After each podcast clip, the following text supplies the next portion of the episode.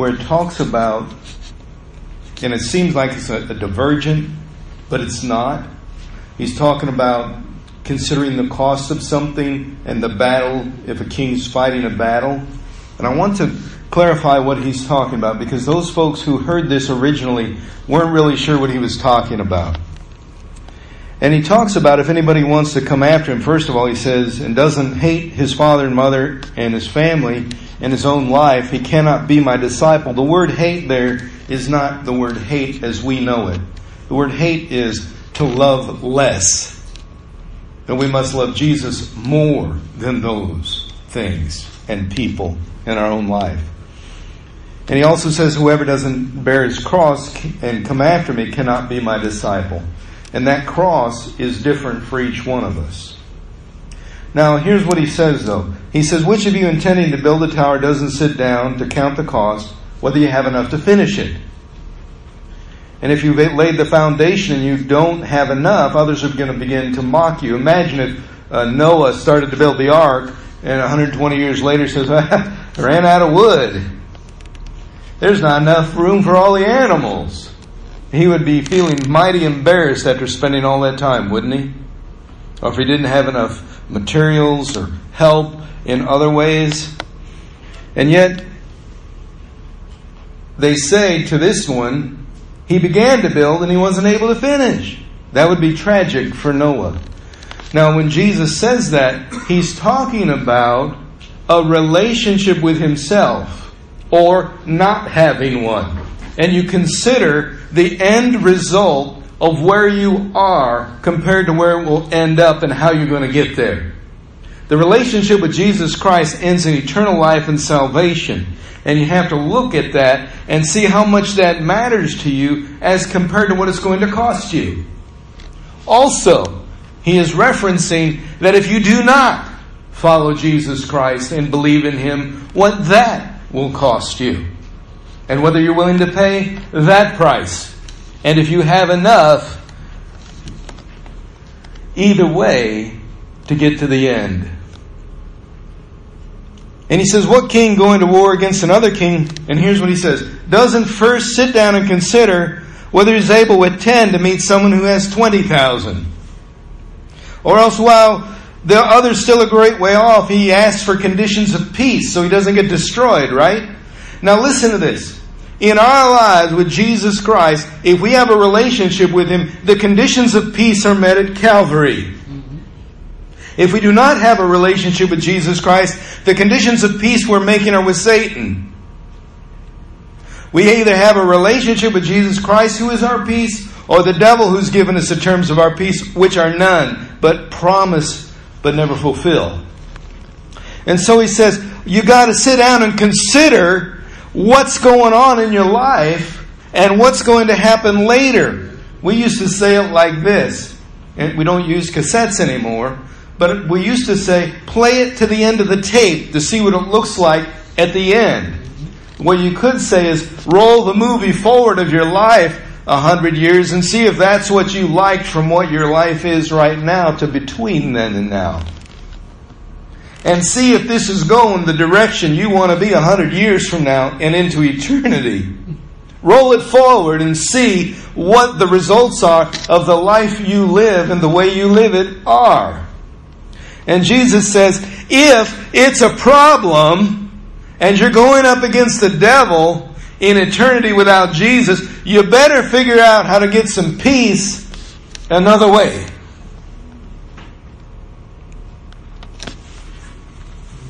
And that's why Jesus says in verse 33, and this is why this fits in, he says, Whoever does not forsake all that he has can't be his disciple.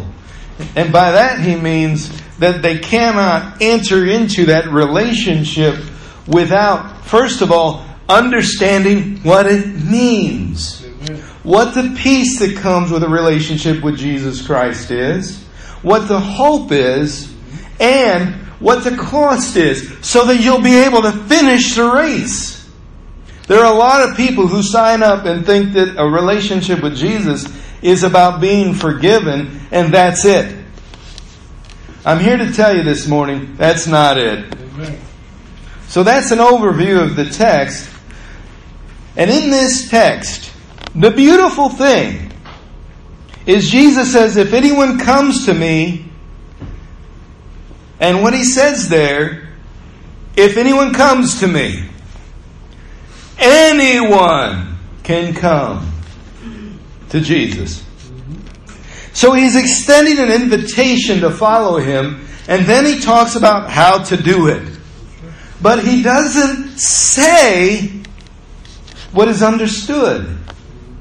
Oftentimes, Jesus will teach, and what he doesn't say, he thinks you already know.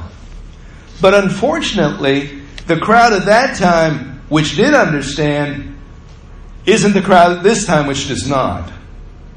And that thing which Jesus did not say to the understanding crowd, because of their society and culture, it was unwritten but understood. It is not clear for us, and today we're going to talk about that.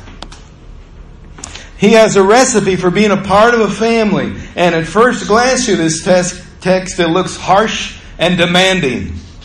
It looks obtrusive in our lives, like, man, you're going to disrupt the apple cart of my life, God, and that's not very nice. I want something easy uh, that's going to inspire me and, and making me feel like you love me and you're kind to me, God.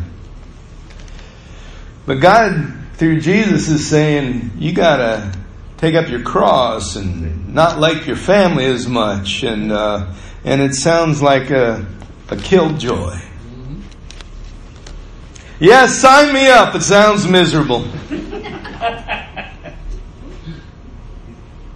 What's he not saying, though? Take your cross, hate your family. What's he not saying? It sounds black and white. In Matthew 16, he even says very similar words, and I think you'll agree that these aren't any better. He says, If anyone desires to come after me, Follow him, that is. Let him deny himself and take up his cross and follow me. For whoever desires to save his life will lose it, but whoever loses his life for my sake will find it. Now, Jesus says, lose your life to find it, save it to lose it. And we're going, well, if I lose my life, I'll be dead, then how am I going to find it? You see, we're so literal when we hear Jesus' words that we don't understand what he's saying. We don't understand how to receive it. And, and the greatest thing about this is, is Jesus has actually given us an opportunity we do not deserve.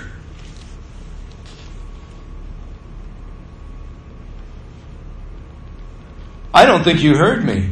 He's offering us an opportunity we do not deserve.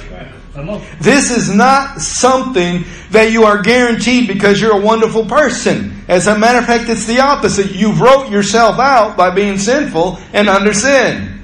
You can't be a part of God. And here Jesus is saying, if you want to be a part of me, your ears should perk up and say, I'll do whatever it takes to get a part of God. Amen. I'll do whatever I need to. I'll climb a mountain. I'll swim a deepest sea. I'll burrow as deep as I need to. I'll do whatever it takes. And he's saying, not that hard. Not that difficult. You don't have to be a physically fine, cultured specimen like some of us are. Not me. to be able to find Jesus Christ, the creator of the universe, giving you audience. Amen. Giving you a place in His creation, co ruler with Him, and we're going, well, I don't know if I can pay the cost for that. It sounds like a lot. Uh-huh. What more would you want Amen. than to have all the world and all the blessings of God if you just say, I want God first? But for some reason, we've been duped into thinking that it's too hard or it's not like that. But the truth is, our theology's messed us up. Theology is thinking about God, but correct theology is thinking about God in the right ways.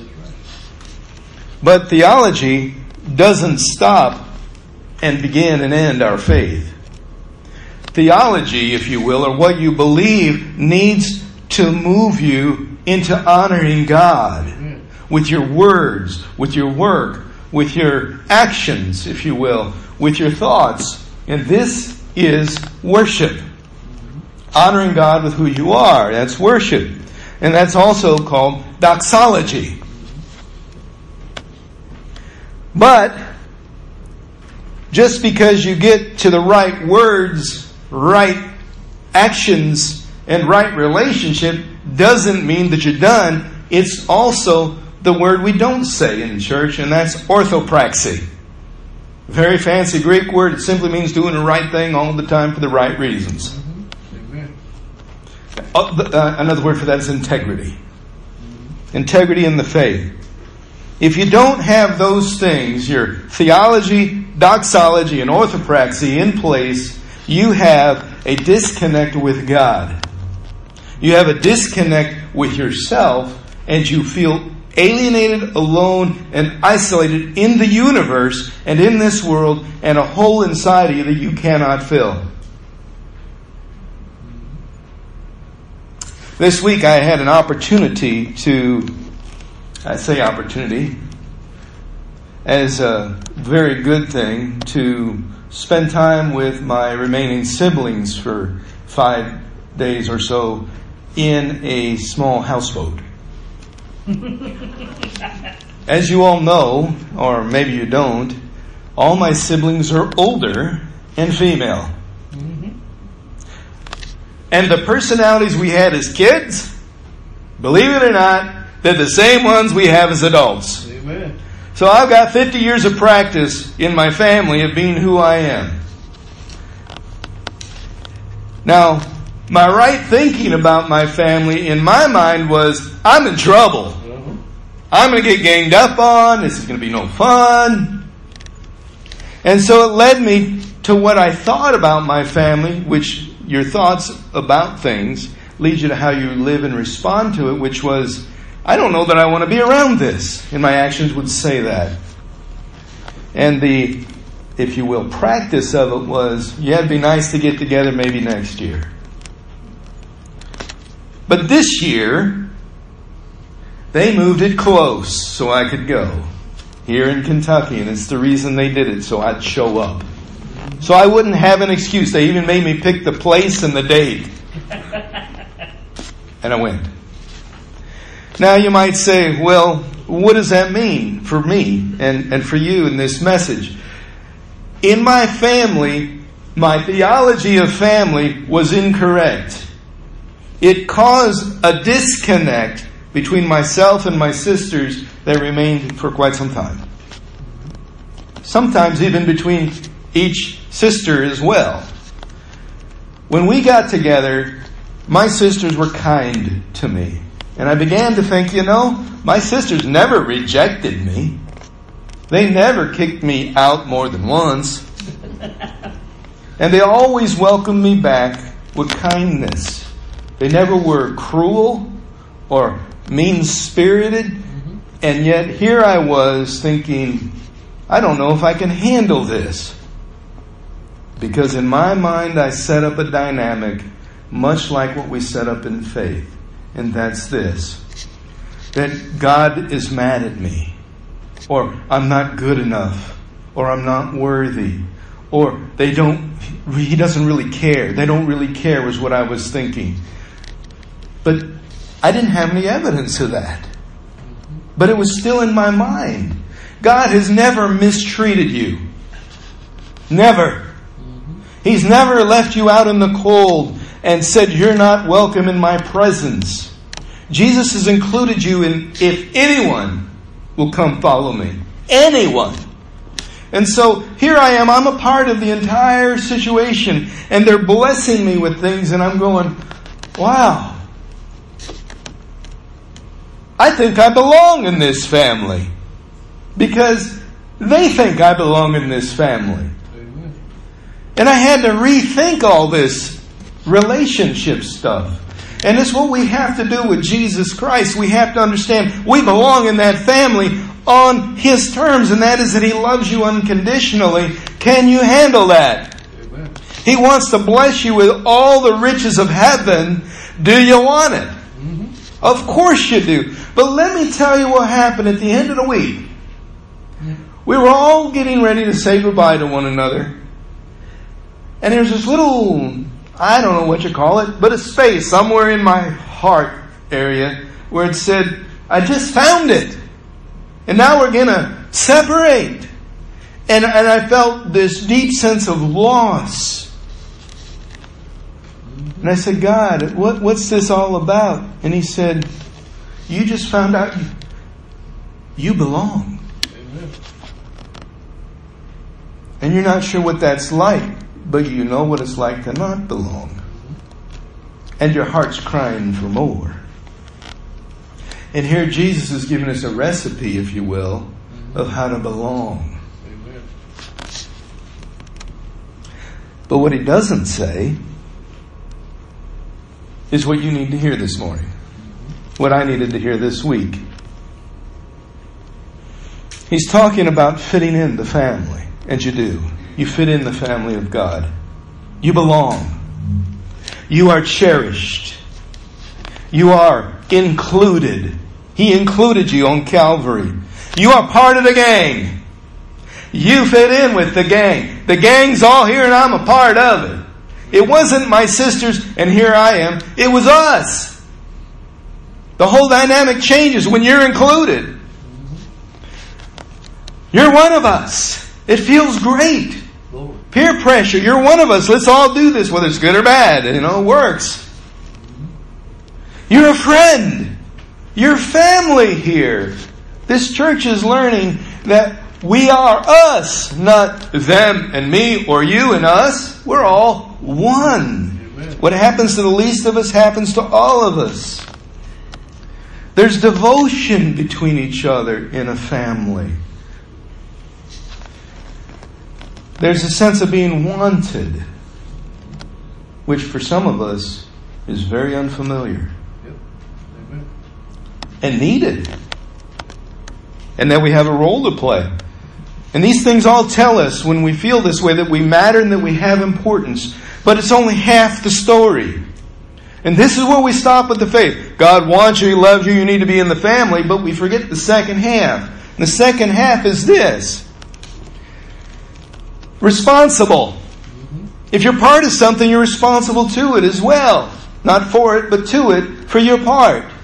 If you're part of a family, you have a family role. To play it or to live it is to be who you're created to be for that family. Also, to be reliable so that you can be called on, and when somebody asks you to do something, they'll know you do it and do it well. And if you're reliable and you're trustworthy, then you can also be accountable. For when you don't do well, or when you see someone else not do well, you all can hold each other accountable for doing the next right thing for God and the kingdom. Also, to be dependable and a willing participant in the family. I'll tell you, my family doesn't agree on everything.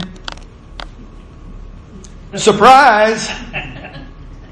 I asked them to do a timeline, and all my sisters, uh, at first, except one, didn't said it sounds good. And I left the room, and they said we don't want to do it. And I said, why not? They said because this sister doesn't want to do it. And I said that's okay, but I think when we do it, she'll see it's not bad. So we all started on it. She came in the room, grabs a marker, and starts filling out on the timeline. And I'm thinking, I thought she said she didn't want to do this. Here she is putting more stuff than the rest of us. Mm-hmm. Why? Because she's invested in family. Amen. She's included. She wants to be a part. When we are included, everybody else doing it says, I'm a part. And therefore, she was able to be a participant in the things that she wasn't at first agreeable to.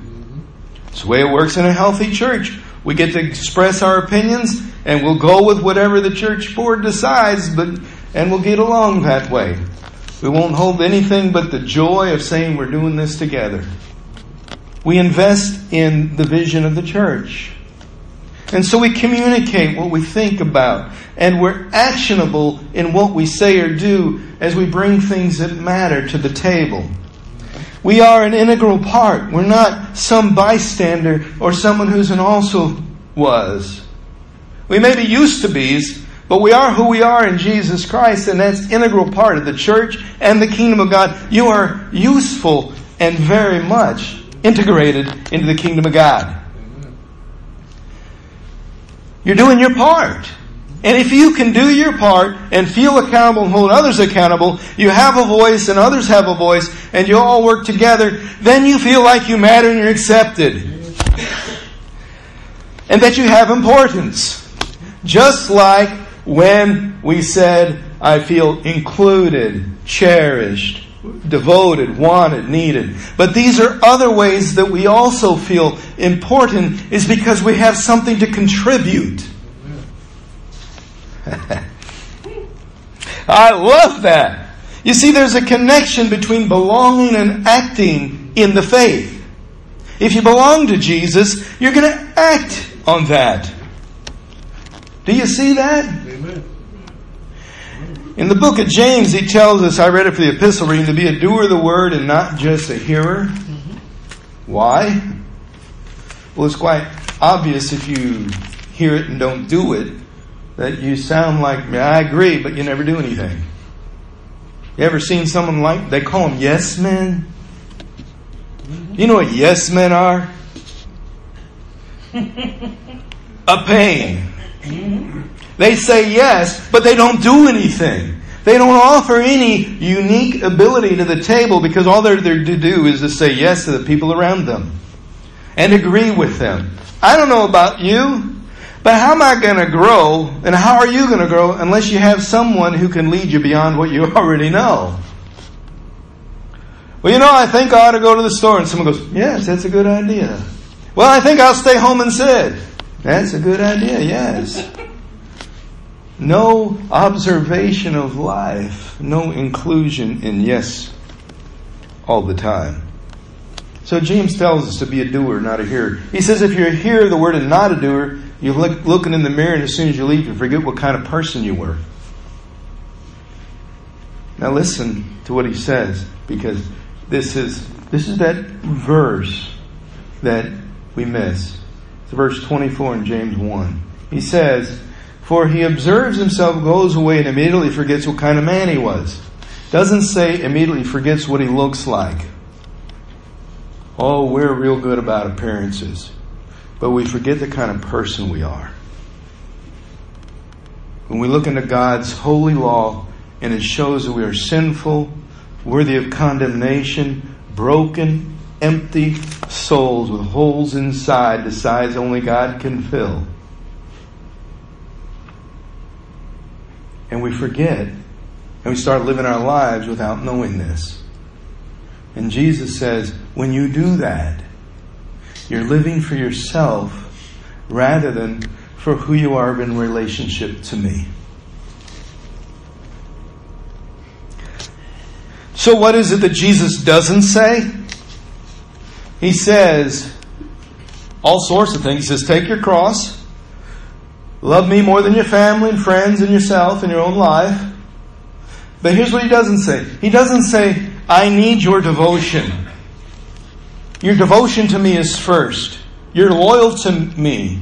Your life and your livelihood comes from me. If you're devoted to me, it's different than being subservient. Devoted means that you are desiring this relationship and you want to be with Him as much and as often as possible. Subservient says you have to. Devoted says I get to. I can't believe it, but I get to. And we miss that with what Jesus says. Because He's saying, take up your cross. If that's all I got to do, I'll do it. Instead, we're going, you mean I actually got to do some work? I got to deny myself and let go of some junk in my life that doesn't belong. I don't know. That's too much to ask. Amen. That's not much at all. It's the beginning of a life transformation where He's going to renew you inside and out so that the stuff He's asked you to get rid of is actually in the way of who you are. And the stuff He asks you to pick up is actually who you are.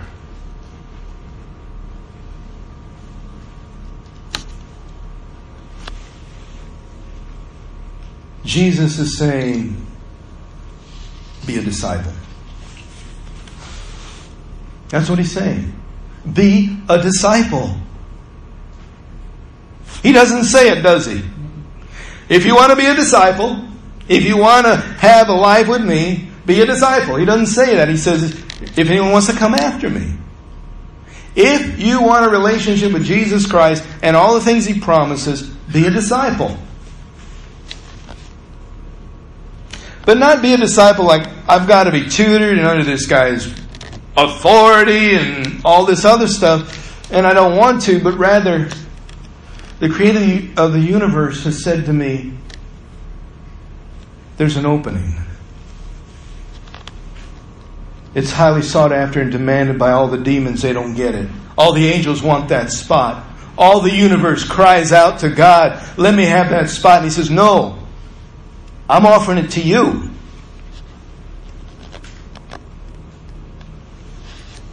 There's a cost, and the reward is great. But few ever go beyond, oh, he's included me to, I have a part to play in this. Dietrich Bonhoeffer was a martyr for uh, the faith in World War II. He was uh, executed about two weeks before Hitler died. He was promoting Christianity and wasn't supposed to. But he wrote a book called The Cost of Discipleship, and the book's theme basically is when you give your life to Christ and become a disciple, you're, you're bidden to come and die. And it sounds like a nice thought, but let me rephrase what I just said. Dietrich Bonhoeffer was martyred for his faith. Those were not nice words to him. It was a joy for him to be martyred for Jesus. It honored him to honor his Lord that way. How much more all in can you be? Are we, are you willing to do that? Jesus says to love me more than you love your own life. And Dietrich Bonhoeffer said, it's a no-brainer. My own life, I didn't give it to me. I can't keep it. I love Jesus. And my life is only a fragment of time in the face of the universe. I'm going to trust the Creator to do with me as He will because my life doesn't make a whole lot of sense without Him. I'm counting the cost of living my life with Jesus and without Jesus. And Dietrich Bonhoeffer says there is no comparison. What keeps you back? Thinking it's too hard. Have you considered what Jesus has laid on the table in front of you? Moses said, life and death. Jesus not Jesus. life and death. Moses says, choose life. Jesus even said, I am the life. We spoke about that Easter morning. And I want to know something. Who said that it was okay? Who told you that it was okay to live halfway for Jesus? To carry bitterness and unforgiveness? Who told you this was okay? Who said you can carry resentments? Scripture doesn't say it's okay to resent. It says it'll kill you. It'll destroy your peace and your fellowship.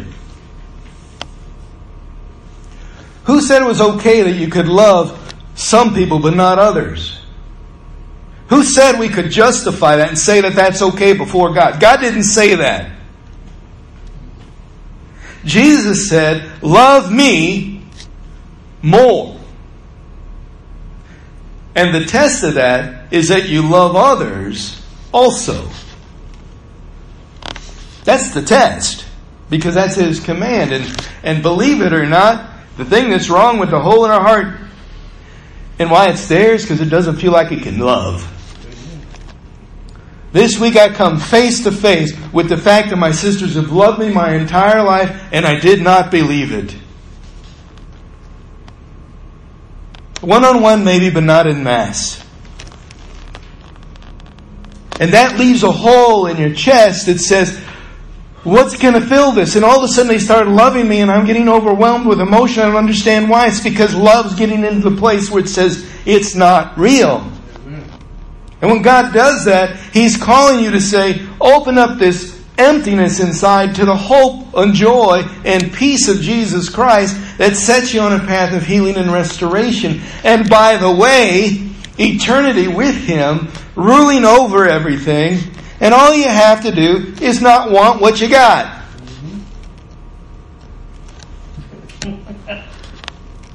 I don't know if anybody remembers this besides me, but they used to have a show called Let's Make a Deal.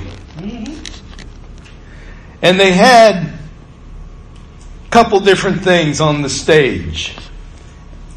Uh, one, two, and three usually. What's behind door number one? What's in the box? Or would you like what's in my hand, amount of cash? And, and Monty would say, let's make a deal. Do you want what's in door number one? I can give you a sneak peek. Now you get a sneak peek and he says, would you like to trade it before what's behind door number 2 Do you remember that? Amen. Well, God's saying this. How would you like to have all of it by getting rid of all that you have now? Then you may have it all back plus more. I don't know, God. It's just so hard to let go of this this possession because uh, because I'll have hundred times more later, and I just want just this one right now. I feel like I own it. and there's the other thing he does not say: is you don't own your family, you don't own your friends, you don't own your kids, and you don't own your life. How can you even keep it anyway? It's not yours. But the world has taught us it is. Mm-hmm. So the question is do you look in the mirror and see what kind of face you have or the kind of person you are when you hear God's Word? What's keeping you back from going all in with God? Why would you ever consider for a second that it would be unworth doing?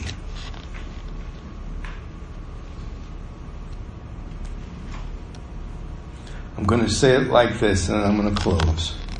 Whoever told you it's okay to carry all the junk, including resentments, anger, bitterness, um, addictions, all these things in your life that don't please God, lied to you and you believed it. Amen. Letting go of the lie is what you need to do. Why? that stuff isn't setting you free doesn't give you peace. But you will know the truth, who is Jesus Christ. And if you do, then that truth will set you free. Would you pray with me? Gracious Heavenly Father, we come in the name of Jesus Christ this morning, hearing your word to us is yes and amen in Jesus Christ. Thank you for that. Thank you for the healing, the blessing, your presence, and your guidance. I ask that as we gather here this morning, Heavenly Father, that we would hear the call once again, follow me. And, and it's not a call of burdensome, it's a call of blessing and peace. So I ask that you would revive us, restore us, and remind us that you bought us with a very precious price. Thank you, Lord Jesus. Amen.